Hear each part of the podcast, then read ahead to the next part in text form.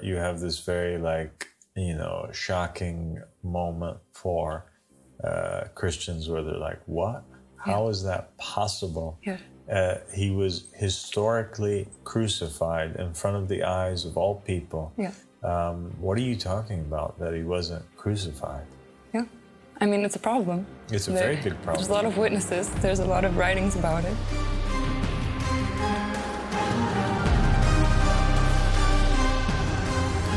أعوذ بالله من الشيطان الرجيم بسم الله الرحمن الرحيم اللهم صل على محمد وآل محمد اهدنا والسلام والسلام. All right, thank you for joining me, Tiffany.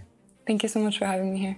Today we're going to talk about a very controversial topic, and that is the idea of the crucifixion of Jesus Christ, Okay. or the crucifixion of the Messiah.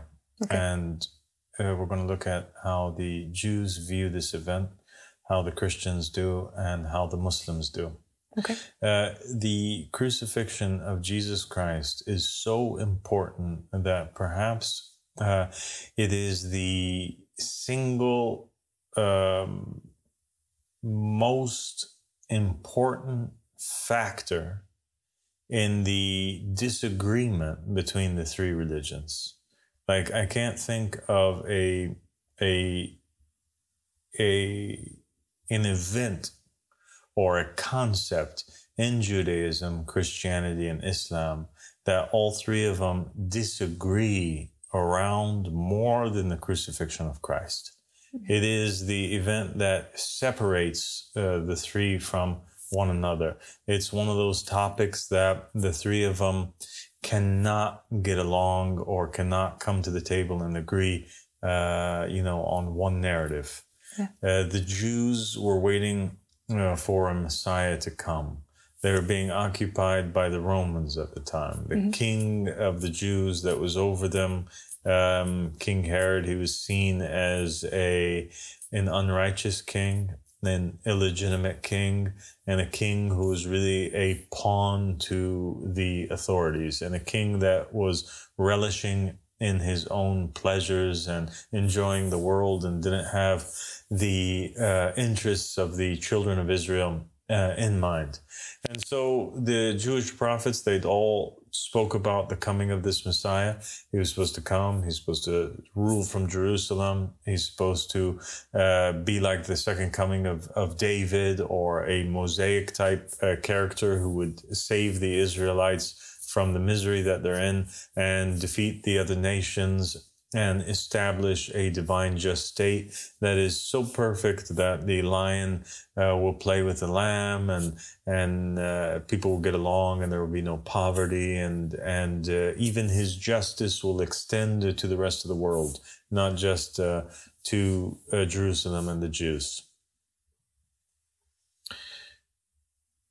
And so Jesus Christ comes peace be upon him and this controversial character um, appears, and the narratives surrounding uh, Jesus differs greatly from one tradition to another, whether it was the Jews or the Christians or the or the Muslims. Yes. Uh, for the Muslims, uh, Jesus uh, already displays a miracle at birth, which is speaking from the cradle Yes. for most mainstream Muslims and Christians, they consider that the very birth of Jesus itself uh, comes in a miraculous way. Yes. And that is that uh, he's born of a virgin, that his mother Mary had never been with a man, and suddenly she becomes pregnant. And the only, uh, Jesus is kind of like the only person, with the exception of Adam, that uh, is born without having uh, one of his parents, uh, without being Yes. born of a father, right? Yeah.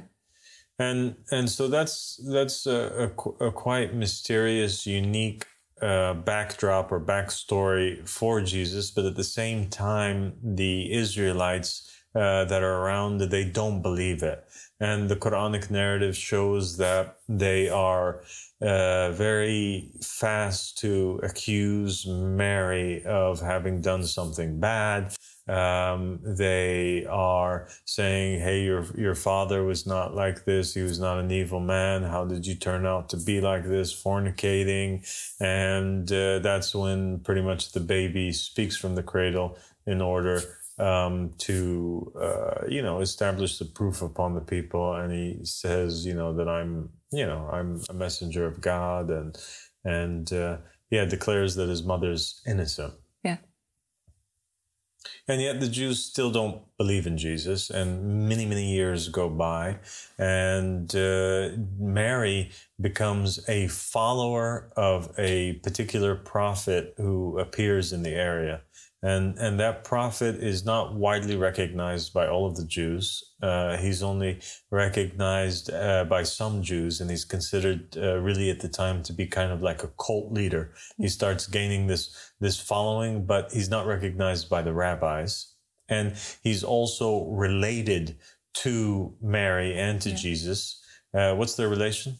Uh, it's her cousin's son. Yeah, and of course we're speaking of John, John the, the Baptist. Baptist yeah. Yeah, so there's only a six month difference in age between John the Baptist and between Jesus. Yeah. And Mary becomes a follower uh, of John. Yeah. And uh, as as did many of the people uh, during that time, uh, which were mainly like the the less fortunate, the poor, uh, the uneducated.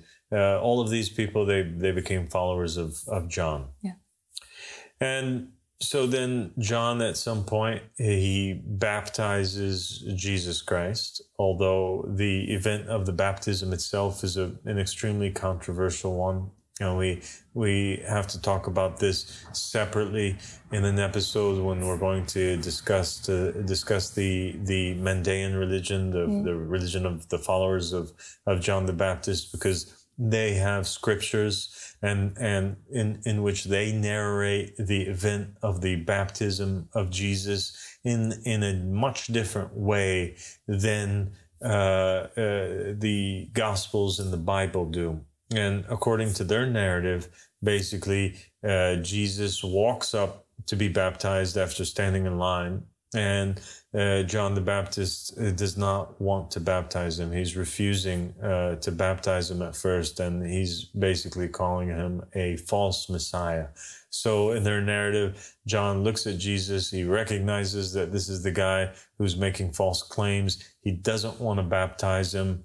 Um, and then the Holy Spirit or God informs uh, John to go ahead and do so, uh, that he has plans. And uh, and so John baptizes Jesus reluctantly, and Jesus uh, ends up claiming to be the Messiah, and it's something that John and his followers oppose. But that's for a whole different story. And the reason why I mention it is because now this this character Jesus and his appointment and his crucifixion becomes a central um, point that not only the Christians and the Jews and the Muslims disagree on, but also the Mandaeans, the followers of uh, John the Baptist. Okay, very interesting.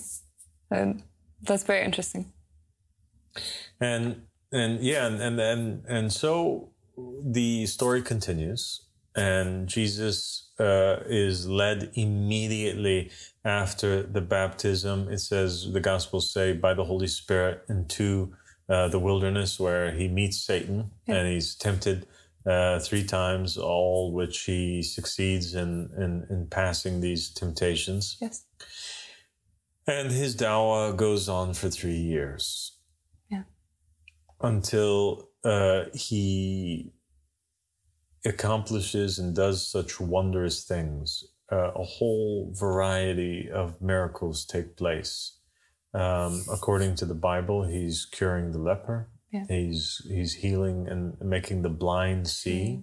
Mm-hmm. Right. Mm-hmm. He's uh, making people who have lame arms, uh, their arms are fully functioning and, and healed. Yeah. Um, he demons. is walking on water. I'm sorry. I was, I was saying he casts out demons. He's, he's casting out this. demons. He's performing all kinds of yes. exorcisms. Uh, he's walking on water. He's turning water into wine.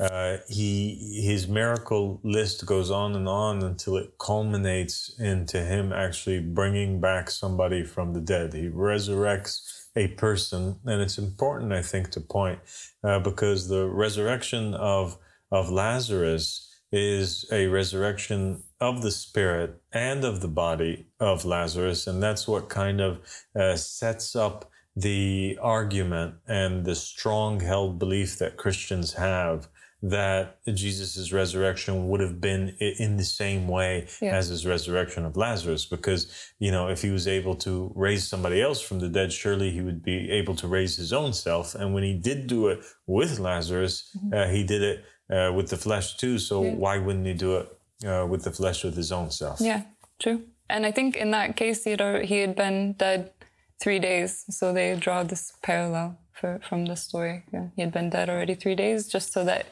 uh, he could show like that it's a great miracle. You let him. Yeah, so that's an important point that you know, and, and just to clarify that more for uh, our viewers that may not be familiar with with the the the uh, biblical story of the resurrection of Lazarus because they they come maybe from a different background. Uh, yeah, so Lazarus dies. Uh, he's he's in the grave for three days, and Jesus resurrects him. Yes. And the resurrection of Jesus, according to the Gospels as well, takes place three days yeah, after, after, his crucifixion.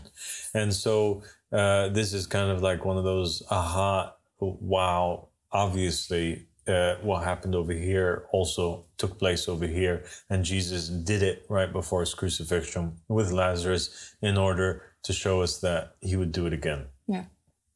Okay. And the miracles of Jesus, there's also other miracles that are not mentioned uh, in the Gospels, that are mentioned in the Quran, uh, which speak about the fact that Jesus, uh, for example, he created birds out of clay. This is uh, absent in the Gospels. Yeah um, and that he told people what it was that they stored in their houses or what it was that they ate. He was able to um, tell people about these things, so he could kind of see through walls, or he had a he had an ability to uh, to uh, psychically know things. Okay. Right. So that is, in short, the view of Jesus and the narrative from Christianity and from Islam. And, and in Islam, Jesus is an extremely beloved, revered, holy uh, person who comes second to no one except for Muhammad sallallahu alaihi wasallam. Yeah. And even there's a whole chapter uh, in the Quran uh, that's named after the mother of Jesus, Mary, Surat Maryam. Yeah. Uh, but there's no chapter in the Quran, for example, that's named after the mother of Muhammad sallallahu alaihi uh, so, so there's this extreme affection that Muhammad sallallahu alaihi Wasallam had for Jesus. Uh, he named Jesus in the narrations as being the closest prophet to him. Uh, he calls him his brother and uh, and there's obviously this connection that takes place whereby Muhammad and his family, uh, peace be upon them, they they narrate that in the end times, you know, Jesus he comes back and uh, he prays behind Imam salam. Yes, yeah. Imam al-Mahdi uh, basically tells Jesus, please lead us in prayer. And yeah. Jesus, you know, refuses to and kind of says, it's your time, you know, and I'm here to support you.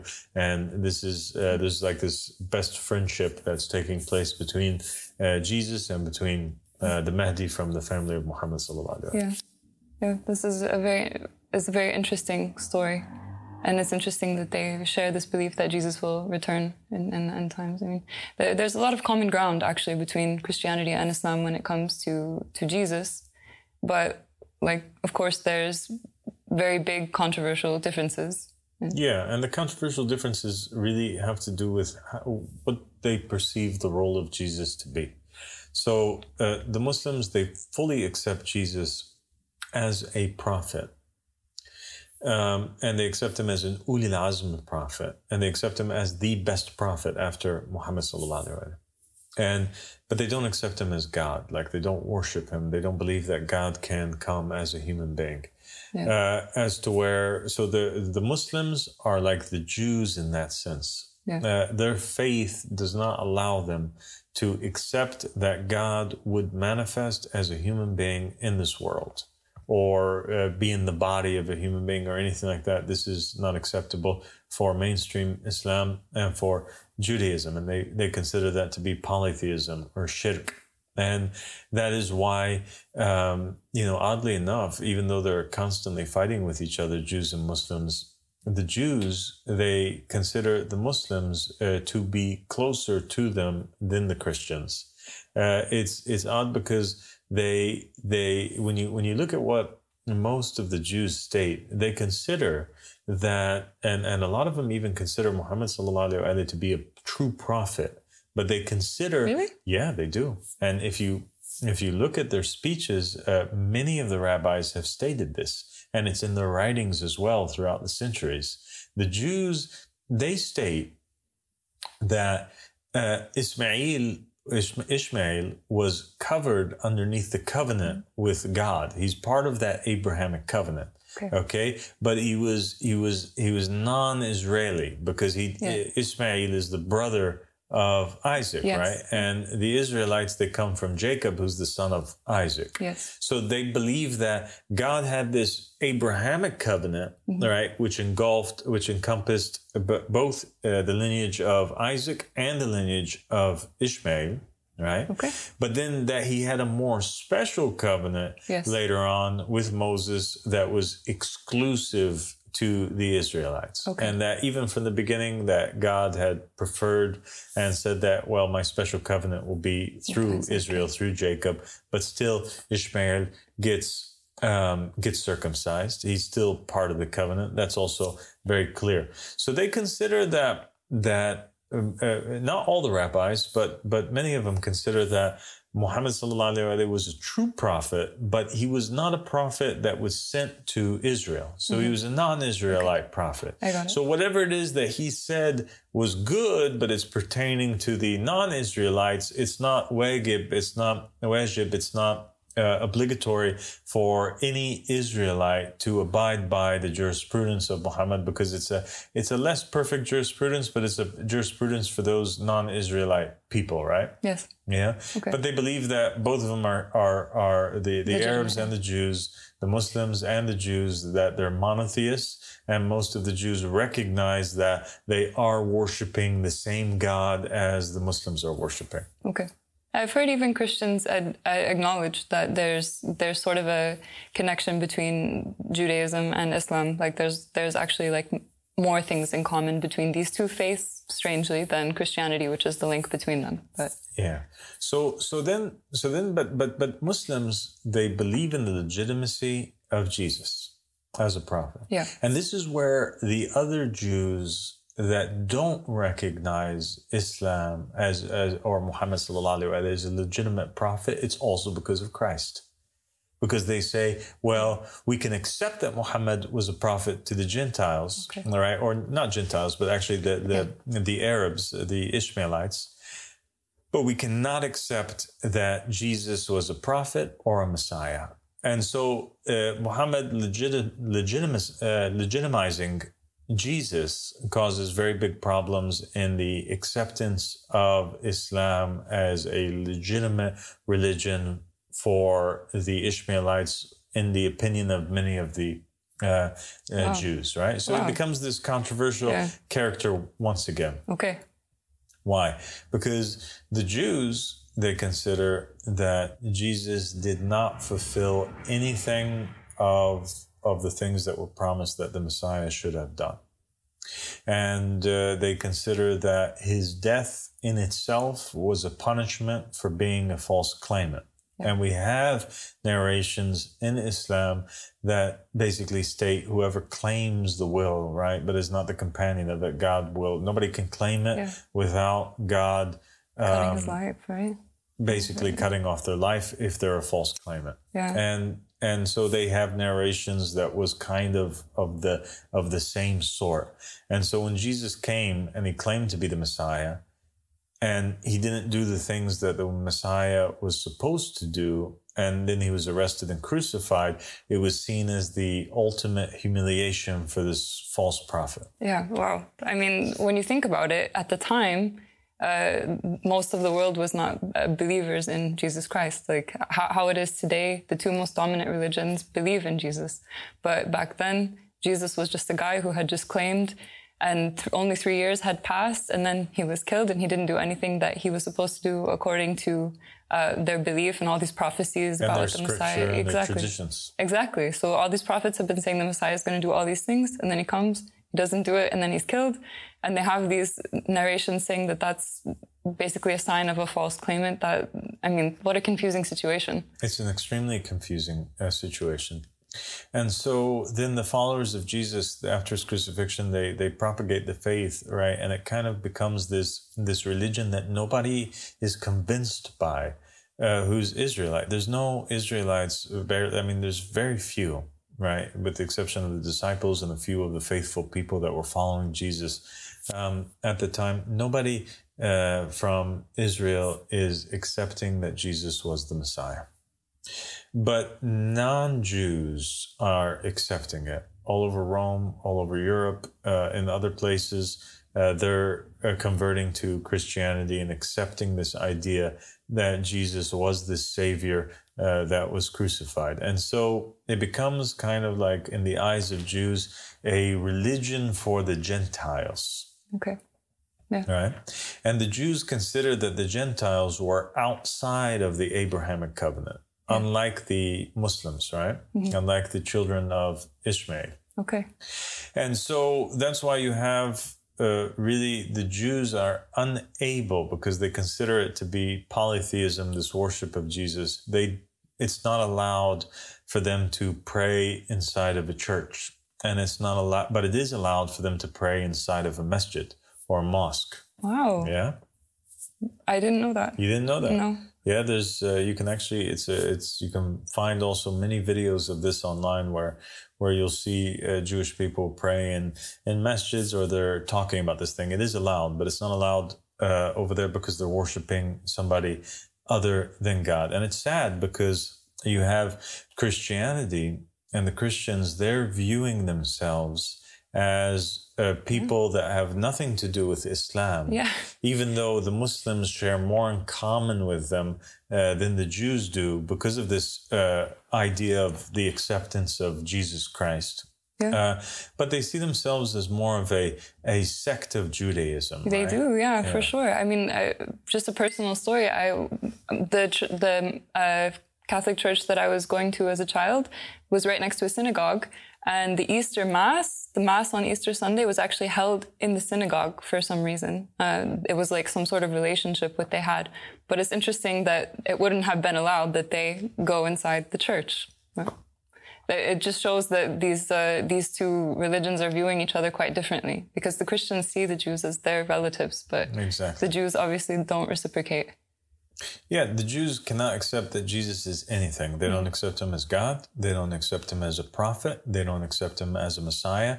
They don't accept him as, as even a good person. And they have many narrations uh, and writings where Jews uh, from after the time of Jesus had uh, written about. I mean, obviously they condemned him in his own life to be killed. I mean, so that's how much um, they the establishment of rabbis had hated him.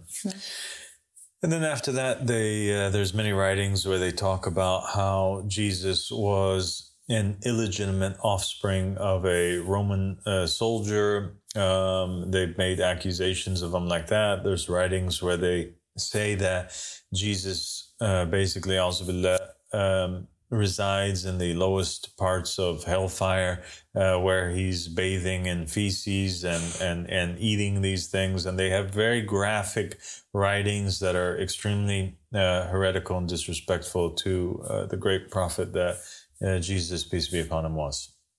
That's horrible. It is horrible. So then we have the Christians who are holding tightly uh, to the fact that Jesus is Messiah. And not just that he's Messiah, but that he is God. They can't accept that he's a prophet. They consider him to be something which is much, much greater uh, than a prophet. And then you have the Muslims who cannot accept that he's God and cannot accept that Jesus is a bad person uh, but they accept that he is a prophet. And they use actually some evidence to back up their claim uh, that he is a prophet. And that's uh, the scripture in the scripture in the in the New Testament, where uh, basically Jesus uh, states that there's no prophet that's accepted Yeah, in his in his hometown, hometown, right? yeah. Uh, to kind of in reference to his own self. So so they say, how could Jesus say that? Uh, unless he was claiming to be a prophet, that doesn't even make sense. Yeah, it, it's true. This does definitely exist. And there are other references to people uh, saying that he was a prophet. Like the people at the time were referring to him as a prophet as well. But this is more significant yeah. because it's him speaking. Yeah, he's saying no prophet is welcome in his home hometown, and it, he's talking about himself. It's true. It's undeniable that he was speaking about himself in that way. How does the church explain this, or, or how did you understand this growing up? Did you ever ask about it? I, it was one of those verses that I just glossed over, and then later, uh, you know, I discovered that it, it it didn't really make sense. Why would he refer to himself as a prophet, and therefore kind of mislead people if he was really claiming to be something else? And so uh, the crucifixion then event happens, and just as the Jews and the Christians and the Muslims disagreed about Jesus um, as a character, as a mission, as, as a missionary, as a, as a prophet, as a as a Messiah during his life, uh, they disagree. Uh, even more in regards to his death. And this is where it gets really interesting, right? So you have uh, the Jews, they're viewing his crucifixion as a punishment and as a proof that he is false. Uh, you have the Christians who are viewing his crucifixion as a fulfillment of scripture. And they see his crucifixion as the ultimate act of saving all mankind. Yeah. And they draw many, many parallels between this event of the crucifixion and other things that took place in the Bible in the Old Testament uh, and other incidents that were committed by the prophets and the messengers. Like, for example, um, you have uh, Moses in a particular event. There's these uh, serpents that are attacking the Israelites. And, uh, and many of them are getting bitten by them and they're being poisoned, they're dying. And so they're wailing, they're crying, they're asking Moses to help them out. Uh, Moses, in order to cure them, what he does is he takes a, a, he makes a statue of a bronze uh, staff and uh, and a and a serpent that's hanging on there. And he tells the Israelites that whoever lays eyes upon the statue is going to be healed. Okay? Mm-hmm. And then you have in the in the New Testament Jesus making a reference to this event and he says that just as the serpent was placed on on on the the staff for all that so that all that lays lay eyes on him may be healed so as such you know is the is the must the son of man be raised you know in order that all that may lay eyes on him be healed Okay. Okay. So then they say, wow, this is a very clear reference that Jesus, okay, it, uh, must be crucified, and all those who believe in his crucifixion uh, are saved in the same way that, well, it's happened before. Why couldn't it happen with Jesus? It happened with the statue, with, uh, with, with Moses and the, the Israelites in the wilderness. Okay. Um, yeah, I'm sure you're familiar with with other uh, parallels and references. Uh, why, or, you know, obviously there's the suffering of the servant Yeah, in, in Isaiah Isaiah, which yeah. which they consider to be, you know, he was uh, Pierced for their iniquities, inequities. yeah. Yeah. Yeah, th- this one is, I think, one of the most uh, cited ones, saying this is clearly about Jesus, uh, pierced for our iniquities. It basically says that it has to happen. There has to be this suffering servant character who has to take the sins, bear the sins um, of the people, and he, he will be, their transgressions will be forgiven because of his sacrifice. Uh, but there's there's things in this chapter which, of course, uh, don't exactly fit the narrative of Jesus. So Yeah, because it's talking it's talking about um, the suffering that the servant must go through, but then it's also talking about the establishment of a state and the defeating of the enemies and all these uh, other things that are were not fulfilled by Jesus. And so the the Jews say, mm, "Don't match. You can't just cut and and and, and It's like and cherry paste, picking, uh, right? like Yeah. yeah, cherry pick uh, certain parts or verses of the Old Testament in order that it you know fits on on Jesus. Uh, the Christians say, "Look, who else could it be? Jesus was pierced for Yes. our iniquities." Here it's saying that this suffering servant would be pierced. It's so clear Yes. that it's talking about Jesus. And uh, for the Muslims, they don't really comment that much on the Isaiah because for them it's not important, uh, the Torah or the Bible, so much because they believe it to be uh, filled with corruptions. Um, but the ones that do comment on it uh, would most likely, and, and most of them do consider it to be talking actually about uh, either the second coming of Christ or talking about really uh, a whole different uh, figure altogether, which is the Mahdi uh, from Islam. Okay. Okay. Okay. So, yeah. So the the Jew, the Christians, they consider that the crucifixion of Jesus, that this is the way that the Messiah brings justice to the whole world Yeah. through being able to cancel out the original sin of Adam. Yeah. Adam in Judaism and in Christianity, he eats from the tree, and all of his children inherit death, inherit uh, death, and and this sin from him. Yeah.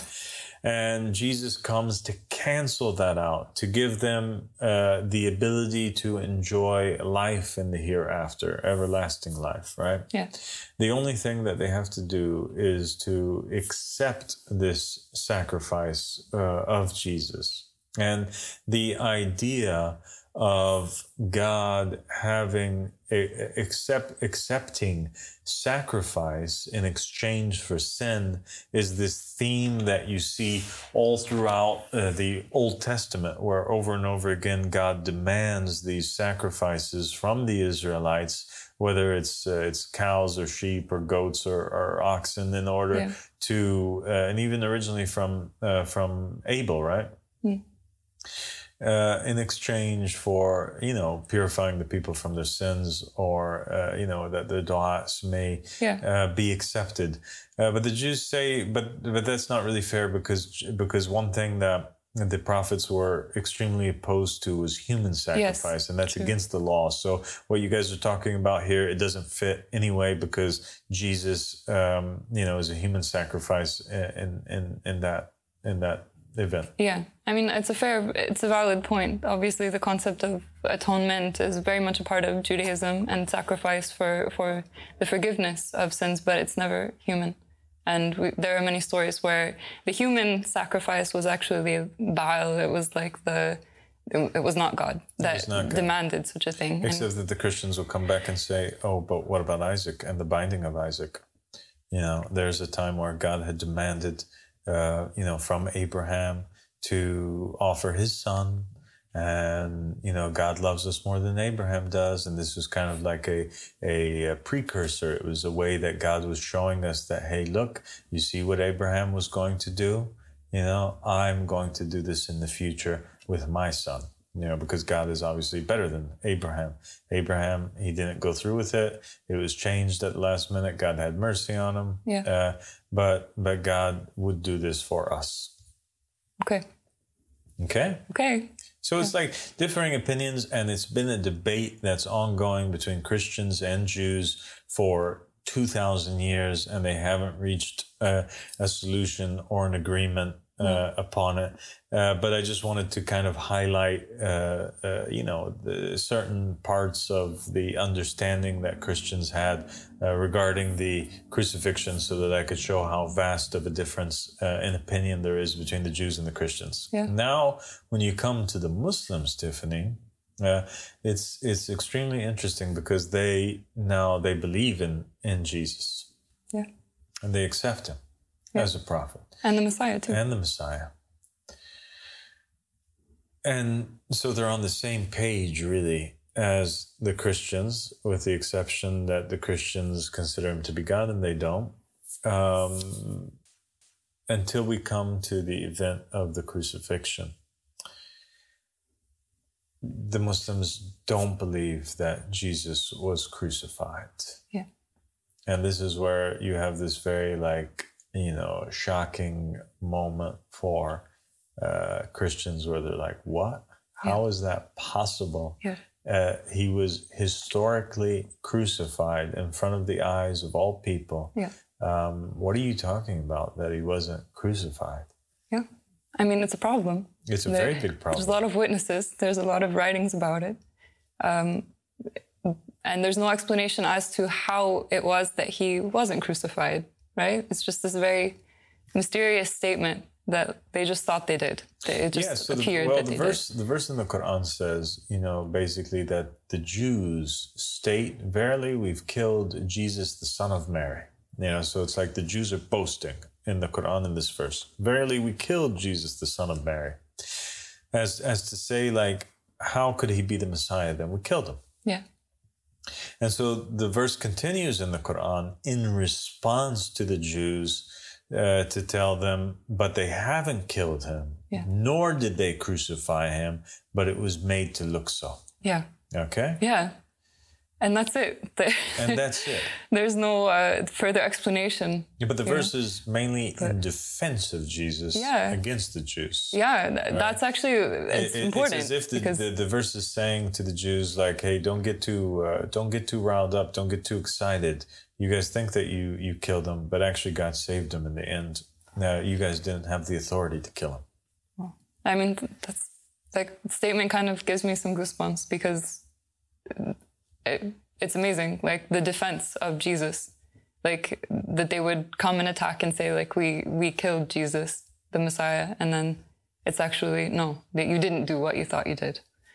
But but still, the mystery continues. I mean, uh, how how is it that it was made to appear that way? And people really saw it. And as we we said, there's many eyewitness accounts and people were there and they witnessed Jesus, who they knew, up on the cross. So So, so then there's there's interesting theories uh, on this because the explanation is not given in the Quran. But when you look at what the scholars uh, of Islam have said, or you draw upon the traditions of Muhammad and the family of Muhammad, uh, you'll find uh, that there's uh, different explanations for what happened. One of the explanations now is that actually uh, it was a punishment on Judas Iscariot. So the explanation is is that Judas betrays Jesus, sells him out to the Jews and to the to the Romans. And the punishment for that is that basically after the kiss or at some point, um, the switch happens. Jesus looks like Judas and manages to escape and Judas looks like Jesus and gets arrested and crucified. okay, so it's some sort of transfiguration of their bodies that happens. Yeah, like a switch takes place between them, Okay. or their souls switch from body to body. okay, And the bad guy in the end is the one who gets crucified as a punishment. okay, And and this is a widely held belief by many Muslims, but it's a little bit problematic in the sense that you know uh, Jesus, after being betrayed all the way until the very end uh, of the moment where uh, the moments of the crucifixion itself, where he he passes. Um, he goes as a lamb, like he's very obedient. There's no fighting. There's no uh, record of him denying and saying, "Guys, I'm not Jesus. Help! You know, uh, I'm I'm actually Judas. What are you doing? You Yeah. got the wrong person," or, Yeah. or something like this Yeah. that you would expect. you would imagine that that would happen, imagine yeah. to take place, but actually, you find that he's he's speaking very wisely and he's saying things that it's impossible for it to be Judas. Really, that that's uh, you know that's he speaks like these things. Jesus. I mean, he- Yes, he, even at the very moment, at the very final moment where he says, you know, into your hands I release my spirit. Uh, um, this could not have been words that were spoken by Judas Iscariot. And you also have uh, in the Gospels uh, the narration, uh, the the the basically the narration that states that Judas hung himself. Yes. Right. That was how he that's how his life ended. So would it make sense that it would be Jesus actually as Judas who did that? Of course not. Yeah. So So that that's a widely held theory, but it but it's basically popular because because the Muslims, uh, for the most part, are ignorant of the New Testament. They don't read it at all. They consider it to be almost haram to read it because it's um, full of corruptions. Um, so, so that's one explanation of, of what happened. Another explanation, which is uh, very less popular, although it's been mentioned uh, recently, especially by people like uh, Sheikh Imran Hosein, for example. Uh, he stated that uh, recently that that the the event took place in the sense that the soul of Jesus basically was taken out of his body before the crucifixion. Jesus is crucified. After the crucifixion, Jesus' soul goes back into his body. Do you understand? yes, okay, I understand. So then, so then, for Imran Hosein and for people who believe in this theory, um, it makes sense because then the other events that take place in the Bible, such as Jesus coming back to his disciples and Yeah. showing off his crucifixion marks, uh, it makes sense because because Jesus is uh, uh, his soul is back in his body. Yeah. Okay. The only difference is that during that hour of suffering, uh, Jesus' soul was not in the body. Okay. Okay. Uh, It's an interesting theory. It is an interesting theory, but it also is problematic because because then it's like, well, when did the soul come out of the body? Because uh, according to the Right, he was Gospels, even at the very was- last yeah. moment, he's still speaking. He's he's telling uh, the disciples, uh, you know, to behold his mother and, and and woman, behold your son, Yeah, and he's saying, uh, you know, forgive them. They do not know what they do, Yes. and into your hands I com- I command my spirit. Yeah. And so, how would it? When then would the would would the soul would would the soul have come out? Would it have come out in the very end of the suffering? Um, well, that's when the Christians believe that the soul came out anyway. Yeah. and that was called his death. Right. Yeah. So that so that's basically the same thing, isn't it's the it? same thing, Yeah. right? Um, except that he's saying nobody didn't die. Uh, but that's kind of what the Christians are saying. They're saying that he came back to life as that well. he did Yeah. die, but it wasn't real death because Jesus came back from death. Okay. Uh, he conquered death, right? So That that's interesting theory coming interesting from from a. Muslim that they kind of basically came up with a theory that was exactly like the Christian version of events, but they're not thinking of it in that way. But this idea of the soul having that ability to to leave and to go back in is you know, it's related to what we were talking about previously with the transmigration of the soul. So it's an interesting line of thought, but I, I don't. I mean, obviously, it's not the full explanation because it no, doesn't it's quite not fit. the full explanation. And then there was the the the last explanation, which we spoke about um, in the Goal of the Wise, and it is the idea that the crucifixion took place in the following manner. And that is that Jesus, if he is a prophet or he is the Messiah, at some point he falls on his knees and he's calling upon God and he's asking God, God, please remove this cup from me. Yeah. And we know that Jesus, every time before that he ever asked for something from God, it was accepted. When he asked God to stop the storms, when he asked God to turn water into wine, when he asked God to raise Lazarus, every time God accepted the prayers and the requests of Jesus Christ. Yes, he did. Not one time does he ever refuse to do what Jesus asks him to do. And so, why then would God forsake Jesus or not accept his prayers at this very important moment where his beloved prophet, beloved messenger, beloved Jesus, beloved Messiah is afraid, uh, not wanting this to take place, and is calling upon his father to save him. Well, Muslims would say, of course, God accepted his prayer. It is the only logical thing that happened. And you have verses in the Bible where Jesus states very clearly that whoever wants to follow me has to carry their cross on their back. Right? Yes. And so Jesus makes it kind of this this requirement. And and in the Islamic narrations, you have a certain narration whereby Jesus is with his disciples at the Last Supper. And Jesus is telling them that this horrible thing is going to take place where he's going to be crucified. And then he asks his companions, which of you would be willing to bear the cross in my place and receive the same rank as me? And so now a picture begins to emerge between him saying whoever wants to follow me has to you know carry their cross and him asking god to remove the cup from him. Yeah.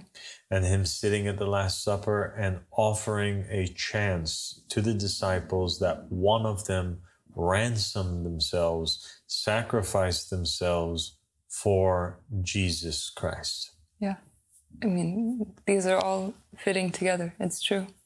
It's true I mean, the what happens where he prays at the Garden of Gethsemane is a, is this outlier in the whole story because he's asking for it to be removed from him, uh, and then it's it's not referenced again in the rest of the story. But if if if you have these narrations where he's he's actually talking about who will who would be the one who would switch with me who would who would take my place and then be at my rank then that certainly fits with this narrative that's in the Gospels that yeah, he was and, praying and the picture for. Only becomes clear when you start putting all of it together. Yeah. So then, so what happens? So he's praying. Yeah. Before he's praying, Yeah. obviously he had offered, he'd sat at the Last Supper. So the Last Yes. Supper is before Yes. the prayer. Yeah. Then he goes. So the fact that he's still praying that it be removed means that nobody accepted his offer at the Last Supper. And except for one person who said that he would do it, which was Peter, he says, I would follow you even until death. yes. But Jesus says, You can't do it. Actually, I looked into your heart. I just saw that you're going to deny me three times. Right? Yeah. So here's Jesus now, Last Supper, telling his disciples, Which one of you guys would take my place and be in my same rank? I told you guys before that whoever's to follow me has to carry their cross on their back, right? And be prepared for death, right? And be be be willing to sacrifice Yeah. themselves for me Yeah. because that's where I'm going. I'm going to the cross. Whoever wants to follow me has to truly follow me, has to be prepared to sacrifice themselves for me. Sits at the Last Supper with his disciples, tells them who would be willing to sacrifice themselves for me. Peter says, Me, I will. I'll follow you even until death. Jesus looks at him and he says, I'm sorry, but before the rooster crows, you're going to deny me three times. Wow. So this conversation starts to make sense. Now right? it's starting to all make sense, right? The, the the it's becoming clear for you. Then then what takes place? Then he goes. His disciples are sleeping instead of guarding them, Yeah. guarding him. He's praying. He's asking God. He's getting more nervous. God, please make it be that somebody takes my place. Yeah. That this is removed from me. And God accepts that that be the case. There, there's even um, something in the Gospel of Luke where it says that an an angel comes while he's praying and like strengthens him, reinforces him, which is very interesting. It is very interesting because the reinforcement and the strengthening and the angel that came down, that is the angel whom ransomed himself for Jesus and took his place. So the idea is that Jesus, he had these visible disciples and he had these invisible disciples Yes. that were following him. Yes, yes, yes. We The know that. visible disciples are, you know, Simon Peter and, and, and James and John and the rest of the disciples. The invisible disciples are the angels and the prophets and the messengers. Yes, right? yeah. Like Moses and Elijah. Moses and Elijah, yes, from the Transfiguration. Accompanying, accompanying Jesus. Yes.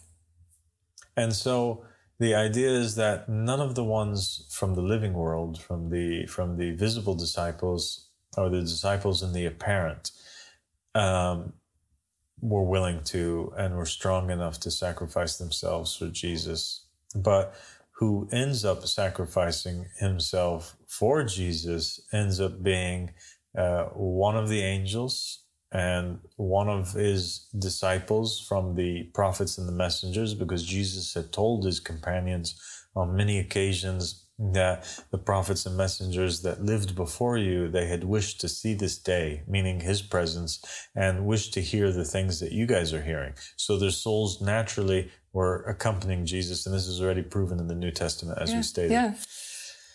So one of them sacrifices himself by going into the body of Jesus Christ when, well, we have to look into the Gnostic Gospels. And when we look into the Gnostic Gospels, the Gospels that didn't make it into the Bible in order to uh, kind of complete the picture, we find that there, the, the idea of Jesus not being crucified is not an Islamic idea that originated with the Prophet Muhammad sallallahu alaihi wasallam, but it was actually an idea that was held by Christians and existed in their writings hundreds of years before Muhammad sallallahu alaihi wasallam was ever sent. That was a very, very shocking bombshell, almost. If uh, when I when I learned that this concept actually originated in Christianity, because it's it seems like it's one of those huge dividers between Christianity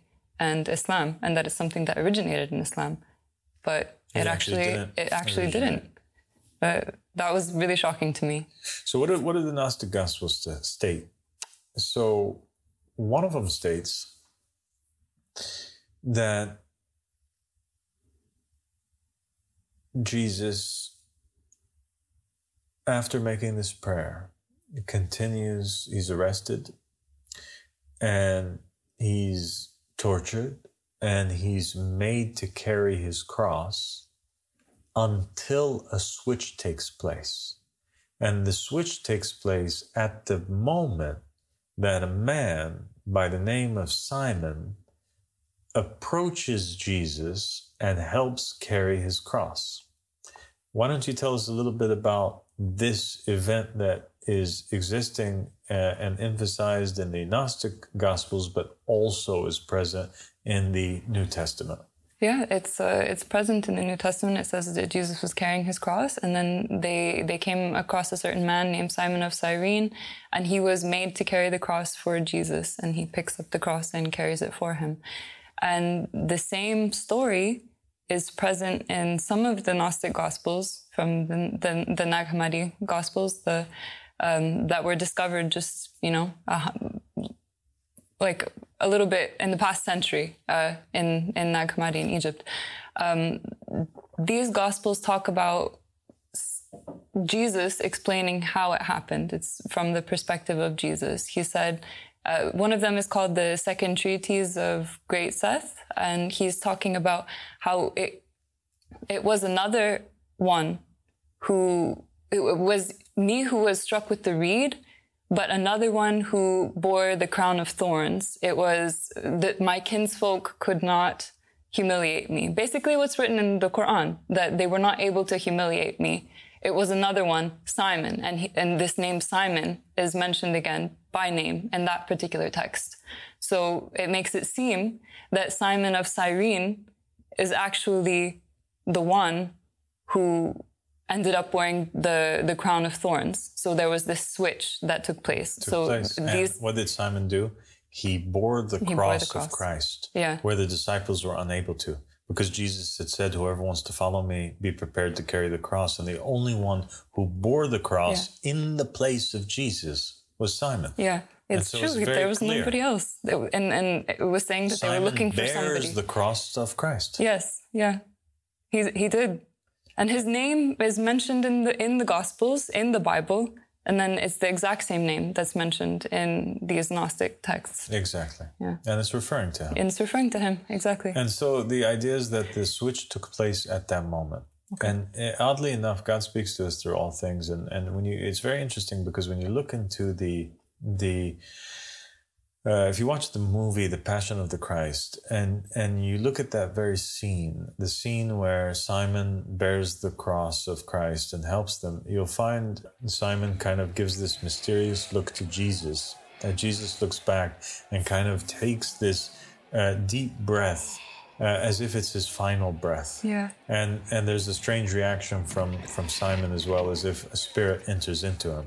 And so uh, this switch takes place at this moment, um, and it is that angel now, that messenger that had had come down from the Father in acceptance of, and you know, to ransom himself uh, in the place of Jesus, uh, uh, you know, because God had now accepted the uh, request of Jesus that goes on and continues and is crucified.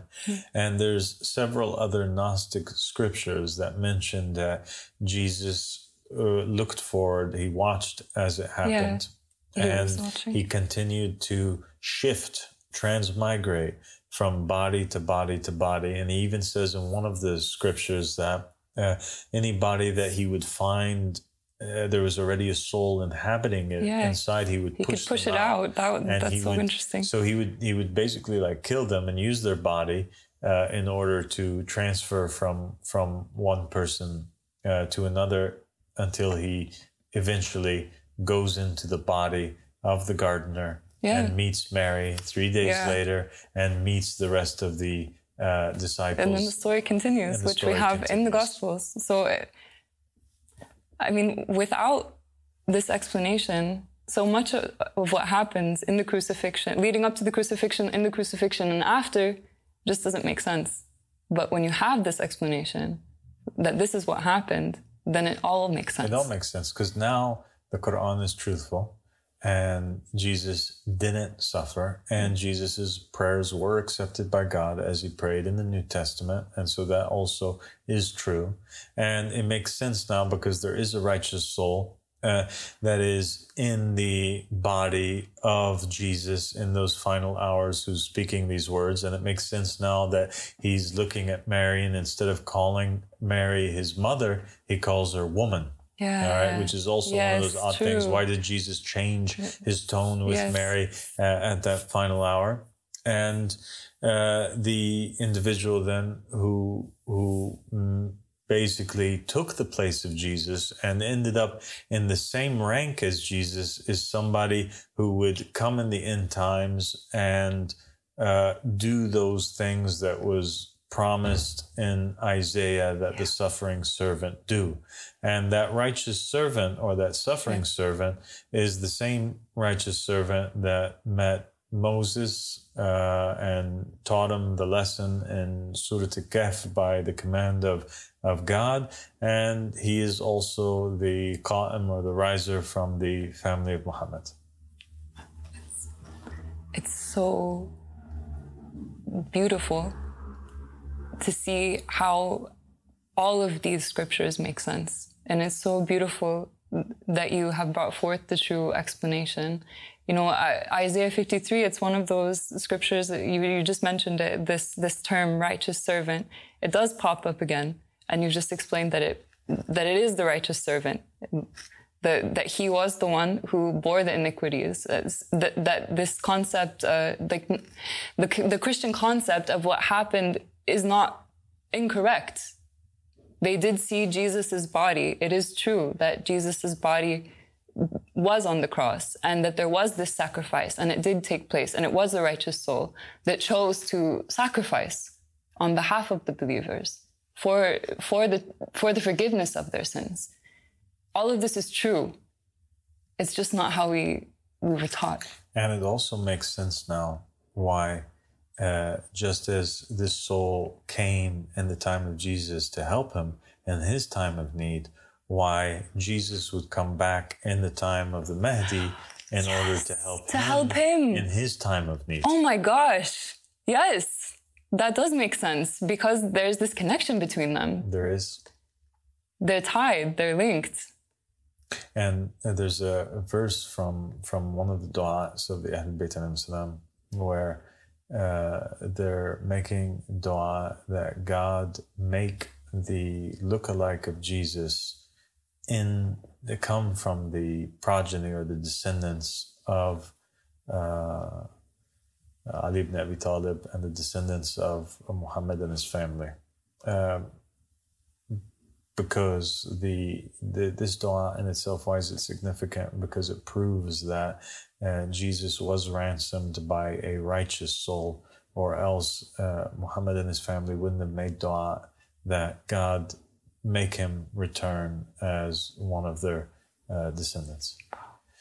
Anyway, thank you so much, Tiffany, for for this uh, conversation. I thank hope you. it wasn't uh, too long for our viewers, and God bless you, and thank you uh, for everything. Thank you so much. I I really appreciate it, and I learned so much today. Thank you. I can't wait to continue learning. Wow, um, there are no words to describe the beauty of what we have learned today.